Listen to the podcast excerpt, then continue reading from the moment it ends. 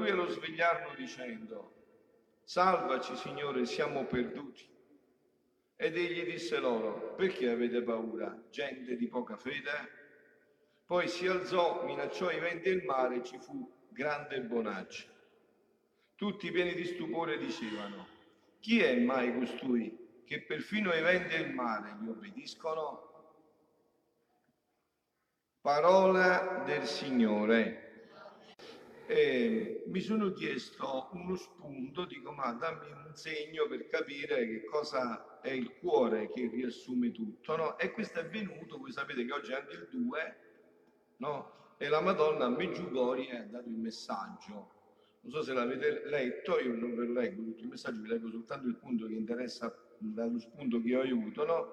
Insomma, la Madonna dice, eh, dopo aver parlato del, dell'inizio del messaggio, dice: mio figlio ha portato al mondo la luce della fede e vi, ha e vi ha mostrato la via della fede, poiché, figli miei, la fede eleva il dolore e la sofferenza. La fede autentica rende la preghiera più sensibile, compie opere di misericordia, un dialogo, un'offerta. Quei miei figli che hanno fede, una fede autentica, sono felici nonostante tutto, perché vivono sulla terra l'inizio della felicità del cielo. Mi sembra chiaro che me l'ha dato il suggerimento, è vero? Dice, parla della fede, cioè è più chiaro di questo, insomma, è vero? Dice: la mia festa parla della fede, perché io sono la donna della fede. Voi dovete stare bene attenti a questo punto, sarebbe gravissimo se voi pensaste che la Madonna non ha dovuto vivere di fede, ma voi non lo pensate, è vero? Allora dovete vivere di fede. Cioè, ma aveva la scienza infusa la Madonna, e che significa? La scienza infusa mica ti fa conoscere tutto. Andate a approfondire e vedete che significa la scienza infusa, no? Perché quando ho detto a uno, dice: ma la Madonna aveva scienza infusa, quindi non ha dovuto vivere. Dice: no, no, altro che, ancora più profonda la fede. San Giovanni Paolo secondo ne parla enormemente di questo navigare della Madonna nella fede. Ha dovuto subire prove di fede fortissime, terribili. Pensate che il sabato santo, solo questo, poi passiamo attraverso il Vangelo, il sabato santo tutta l'umanità si reggeva sulla fede di quella creatura, tutta l'umanità, tutti avevano ceduto tranne lei, doveva restare salda nella fede. Eppure Satana il sabato santo cosa gli diceva alla Madonna nell'orecchia? È finita, è morta. Tu hai visto mai che un morto può fare niente? Incrocio, è fallito, tutti se ne sono scappati, è finita, è fallito tutto, è tutto un bluff, è finito tutto. Invece era rimasta ferma nella fede, e sulla sua fede, è per la sua fede che noi stasera siamo qua. Perciò ho parlato della fede, e avete sentito che quel problema è avvenuto proprio questo, il rimprovero che ha fatto Gesù. A chi l'ha fatto questo rimprovero? Stasera a me e a te. Avete sentito? Dove sta la vostra fede? Vero che l'avete sentito? No, non è che pensate che questo riguardi un fatto del passato, e questo è il punto. Egli disse loro: perché avete paura, gente di poca fede?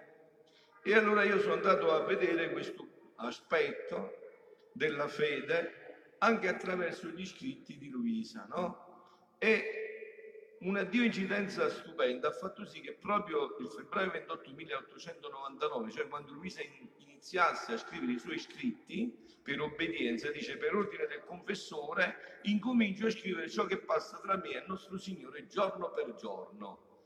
E subito, proprio da questo giorno, tutto il discorso è imperniato sulla fede. Chiaramente ho preso dei pezzi soltanto per poi introdurmi dentro il mio argomento, no? Dice così, Gesù gli sta spiegando: la fede, dice Gesù a Luisa, è Dio. La fede è Dio, secco. Di la fede è Dio, gli ha detto Gesù. Ma queste due parole, dice Luisa, contenevano una luce immensa che è impossibile spiegarlo, ma come posso lo dirò. Nella parola fede comprendevo che la fede è Dio stesso. Come al corpo, il cibo materiale della vita, a ciò che non muoia, come il corpo, per la vita del corpo, il cibo, moriamo senza cibo, così la fede dalla vita all'anima. Infatti adesso ogni volta che io confesso, anche adesso, no? Che ho ricevuto le persone, io gli chiedo: ma tu preghi? e magari ormai sapete, noi il novanta per cento cosa risponde? No, padre, così, qualche volta dico, ma mangi? Lui dice, ma che c'entra? Sì, tutti i giorni, sì. E se non mangi per un mese che succede? Muoio. E l'anima senza fede, senza preghiera che fa? Muore la fede, muore. Capite? È uguale, preciso, identico, muore. Quindi è, è giusto quel termine quando sentite dire eh, non credo più, ho perso la fede. Cioè l'ho ricevuta, non l'ho alimentata e adesso è morta. Ma c'è un modo per farlo risuscitare, per farla risuscitare se vogliamo, no? Così la fede dà la vita all'anima. Senza la fede l'anima è morta.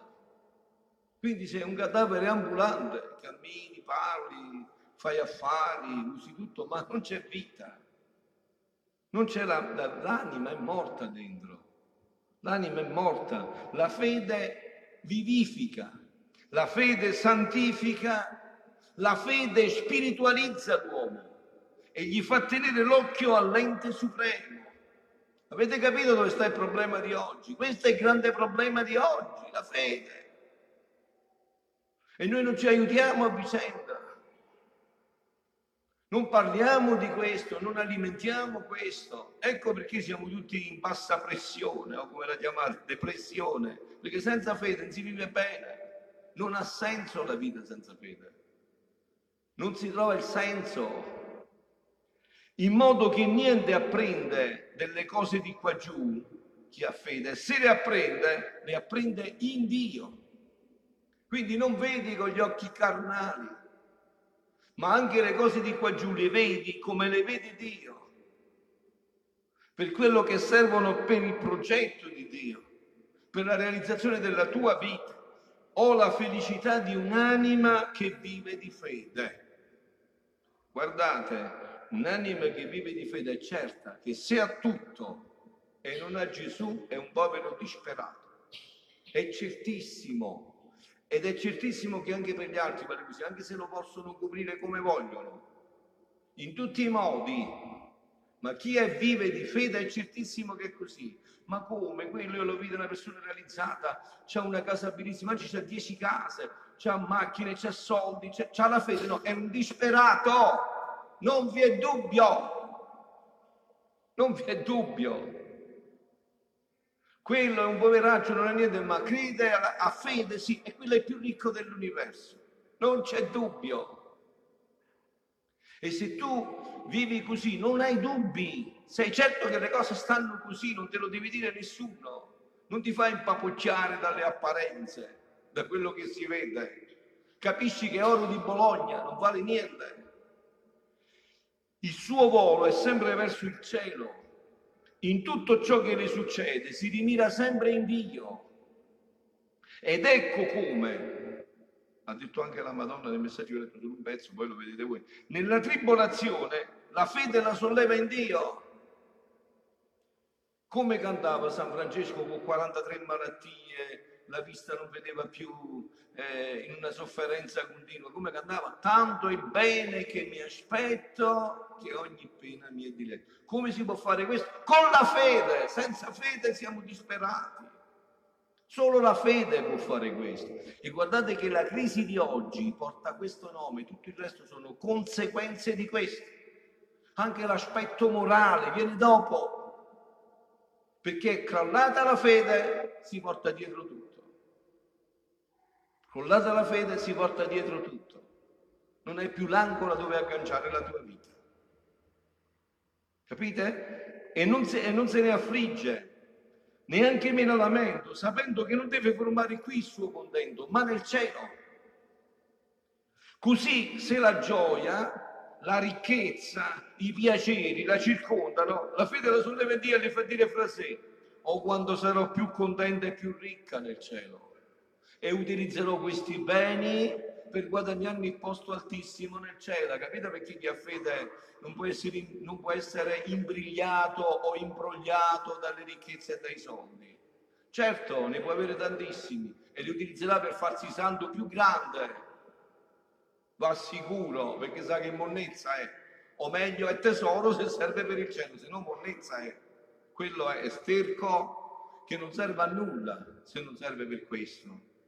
Così, se la gioia, la ricchezza, i piaceri lucicoli, ho detto, quindi di questi beni terreni ne prende fastidio, li disprezza e se li mette sotto i piedi. A me sembra che un'anima che vive di fede succede come una persona che possedesse milioni e milioni di monete e anche regni interi, e un'altra vorrebbe offrirle un centesimo. Ora, che direbbe costei? È un termine proprio dialettale, quello che si inizia adesso Luisa, si capisce bene, insomma, è forte, no? Nei termini dialettali nostri, no? Non l'avrebbe a sdegno e non glielo getterebbe in faccia. E certo, ci devo dare un centesimo, e che devo fare questo centesimo? Sono miliardi di miliardi, mi ha dato un centesimo, che devo fare questo centesimo io? Aggiungo, se quel centesimo fosse tutto infancato, quali sono le cose terrene, di più, e se quel centesimo fosse dato solo in prestito, or direbbe costei, immense ricchezze io godo e posseggo, e tu ardisci di offrirmi questo centesimo, così fangoso e solo per poco tempo.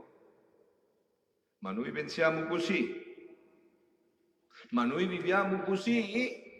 Eh, eh, si passa, passa attraverso la nostra vita sto fatto, si tocca proprio, si sente che per noi lo fatto sta così, sta così, si sente che sta così per noi, capite? È, è, è serio il fatto.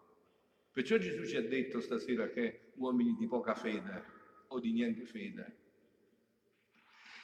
Io credo che ritorcerebbe subito lo sguardo e non accetterebbe il dono. Così fa l'anima che vive di fede riguardo alle cose terrene.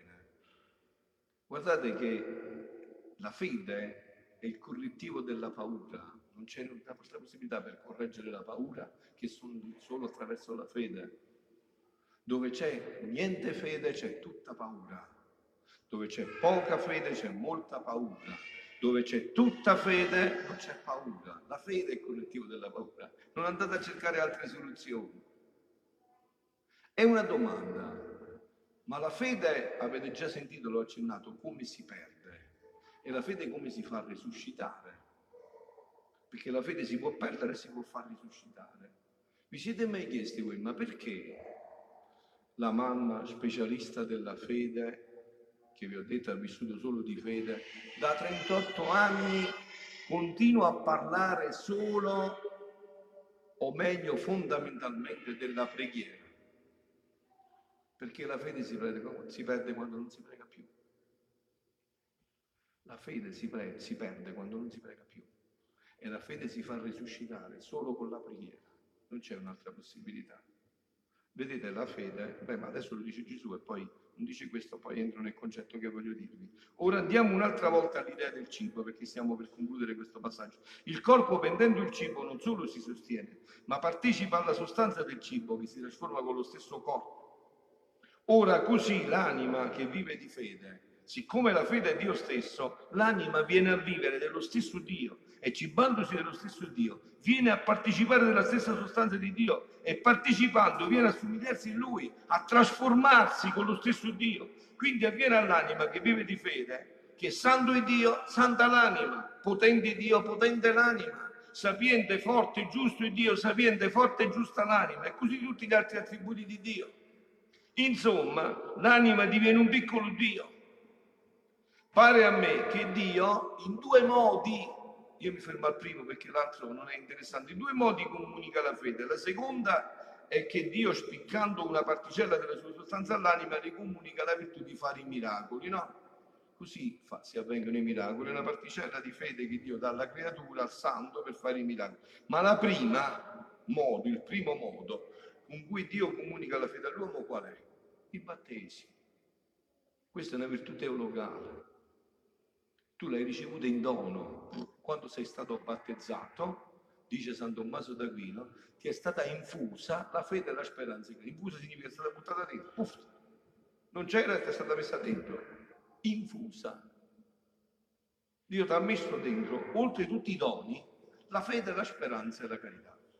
E allora questa fede è come una piantina che ti viene regalata, una piantina che sicuramente devi diventare un albero maestoso, portare delle foglie stupende, dei fiori profumatissimi e dei frutti saporitissimi. Non c'è dubbio, c'è tutto il germe perché avvenga questo.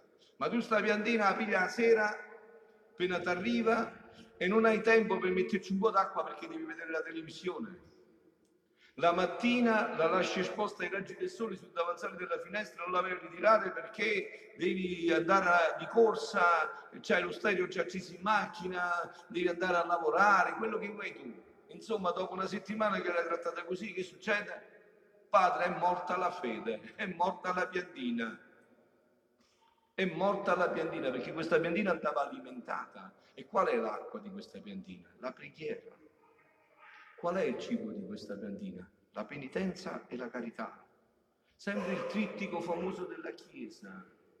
Fe, preghiera, penitenza e carità alimentano la fede. Mancanza di preghiera, di penitenza e di carità fanno morire la fede. Avete visto che siamo in una generazione che è morta la fede? Eh? È impregnata la nostra giornata su questi tre caposaldi? Preghiera, penitenza e carità. Questa risuscita la fede, questa l'amplifica sempre più. Più preghi, più rinunci a Dio, più ti doni ai fratelli e più cresce la fede. E cresce sempre più, aumenta sempre di più. Meno fai questo e sempre più ti deprimi. Si avvilisce la fede, si abbassa la fede. Concludo, per passare al mio punto, concludendo con la Divina Onda. O se il mondo, questo c'è dentro, ma o se il mondo avesse fede, dice eh, eh, Luisa, si cambierebbe in un paradiso terrestre. Oh, quanto alto e sublime è il volo dell'anima che si esercita nella fede. Quindi vedete, bisogna esercitarsi, eh, bisogna fare gli esercizi. Capito? Le prove che Dio ci dà sono esercizi della fede, bisogna esercitarsi. Tu come fai a giocare bene la domenica al calcio? Devi esercitarti, devi fare allenamento durante la settimana, se no la domenica a prima corsa sbatti con il muso a terra e non ce la fai più. Devi esercitarti, va esercitata la fede, va esercitata la fede. A me sembra che l'anima esercitandosi nella fede fa come quei timidi uccelletti che temendo di essere presi dai cacciatori oppure da qualche altra insidia fanno la loro dimora sulla cima degli alberi oppure sulle alture. Quando poi sono costretti a prendere il cibo scendono, prendono il cibo e subito se ne vanno nella dimora. E qualcuno che è più furbo ancora, più accorto, prende il cibo e neppure se lo mangia sul terreno, se lo porta in alto sulle cime degli alberi e là se lo inghiotta. Capito? Capisci che possono essere tutti tranelli. Così l'anima che vive di fede è tanto timida delle cose terrene che per paura di essere insediata neppure le degna di uno sguardo. La sua dimora è in alto, cioè sopra tutte le cose della terra, e specialmente nelle piaghe di Gesù Cristo. E da dentro quelle beate stanze geme, piange, soffre, prega insieme col suo sposo Gesù. Perché cosa?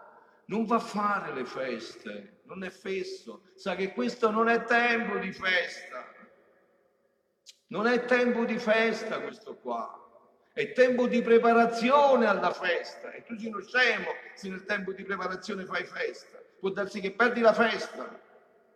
Preparati alla festa, questo è il tempo per prepararsi alla festa. Che fa?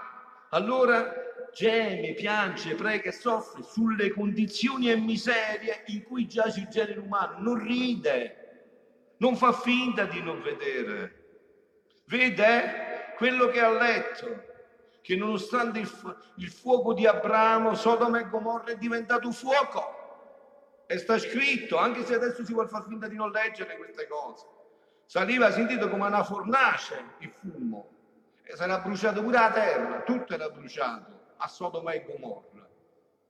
E penso che noi siamo molto più avanti di Sodoma e Gomorra. Che dite? Non veniamo nemmeno a Sodoma e Gomorra. Eh? Sono angeli quelli di Sodoma e Gomorra, da noi sono angioletti. Eh? E concludiamo. Quindi piange e geme, ma per che cosa? Cioè, uno che ha avuto la grazia come noi di conoscere questo dono, perché cosa piange e geme? Sentite, e concludiamo, vi leggo le parole di Gesù. Oh, quando io sospiro, dice Gesù, gemo e deliro, e giungo fino a piangere, che voglio, i miei, che voglio che i miei cari figli stiano insieme con me e vivano della mia stessa volontà. Per questo c'è da piangere, per questo c'è da pregare, per questo c'è da pregare, perché fino a che non siamo qua non saremo mai al sicuro, sentite a me.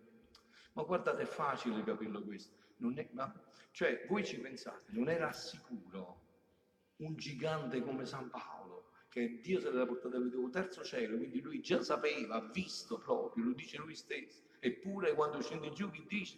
Ci sono due leggi dentro di me, voglio fare il bene e faccio il male, non riesco a fare il bene che voglio e faccio il male che non voglio. Da questa impasse, da questo dramma che ci portiamo col peccato originale, si può uscire solo con questo, perciò Gesù dice queste parole accorate, non c'è un'altra via.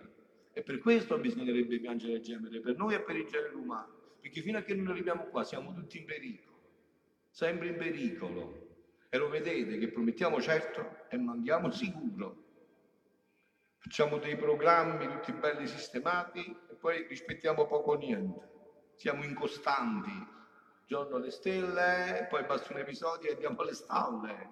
Basta un attimo che passa, un attimo, un secondo, dalle stelle alle stalle in un secondo.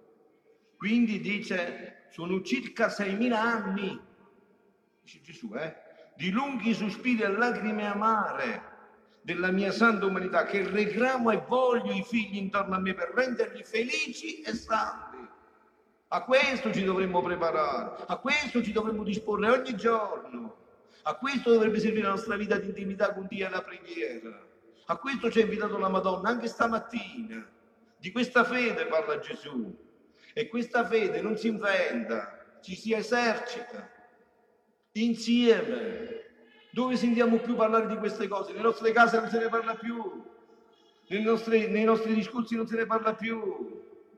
Anzi, ci siamo diseducati proprio completamente alla fede. Questo è il grande problema. Giungo a chiamarli piangendo, chissà se si muovono a compassione delle mie lacrime, del mio amore, che giunge fino a soffocarmi e a farmi spasimare. Tra i singhiozzi e gli spasimi vado ripetendo: figli miei, figli miei, ma dove siete? Perché non venite al Padre vostro? Perché andate lontani da me, raminghi, poveri, pieni di tutte le miserie? I vostri mali sono ferite al mio cuore, sono già stanco di aspettarvi, e giacché non venite, eh non potendo più contenere il mio amore che mi brucia, vengo io a cercarvi e vi porto il gran dono della mia volontà. Vengo io a cercarvi e vi porto il gran dono della mia volontà. Dai, vi prego, vi supplico, vi scongiuro, ascoltatemi. Muovetevi a compassione delle mie lacrime, dei miei sospiri ardenti. E non solo vengo come padre, ma vengo come maestro in mezzo ai discepoli. Ma voglio essere ascoltato. Vi insegnerò cose sorprendenti, lezioni di cielo, le quali vi porteranno luce che mai si spegne, amore che sempre arde. Le mie lezioni vi daranno forza divina, coraggio intrepido, santità che sempre cresce. Vi straderanno la via a ogni passo, saranno le conducenti della patria celeste. E concludiamo. Vengo come re in mezzo ai popoli, ma non per esigere i vostri tributi, no, no. Vengo che voglio la vostra volontà. Solo questo vuole Gesù, non possiamo dargli altro, non abbiamo niente noi. L'unica cosa nostra è il peccato e la volontà, che quando è indirizzata male collabora con questo peccato e quando invece è indirizzato bene collabora con la nostra santificazione. Questo solo spetta a noi. Voglio la vostra volontà, le vostre miserie, le vostre debolezze, tutti i vostri mali. Ma la capacità, no, di un medico. Tu come dici che un medico è bravo? Che quando più l'ammalata è grave e più il medico è capace di salvarlo, lui dice è proprio bravo sto dottore. Quindi quando più siamo malati, più le debolezze, più l'ansia vincerà la forza di Dio. Perciò San Paolo si, si gloriava: mi glorio della croce di Gesù Cristo, e quando sono debole che sono forte. È nella mia debolezza che si vede la sua potenza, perché si vede che fa tutto lui, si vede che è lui l'artefice di tutto.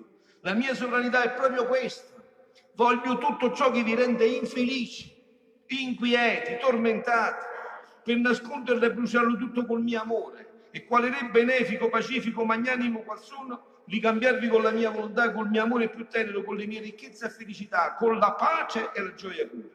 Se mi darete la vostra volontà, tutto è fatto. Mi renderete felici e sarete felici.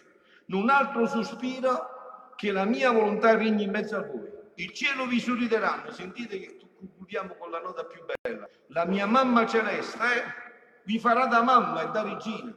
Già essa, conoscendo il gran bene che vi riporterà il regno del mio volere, per appagare i miei desideri ardenti e per farmi cessare di piangere, e amandomi dai suoi veri figli, va girando in mezzo ai popoli. Capite perché è venuto pure stamattina?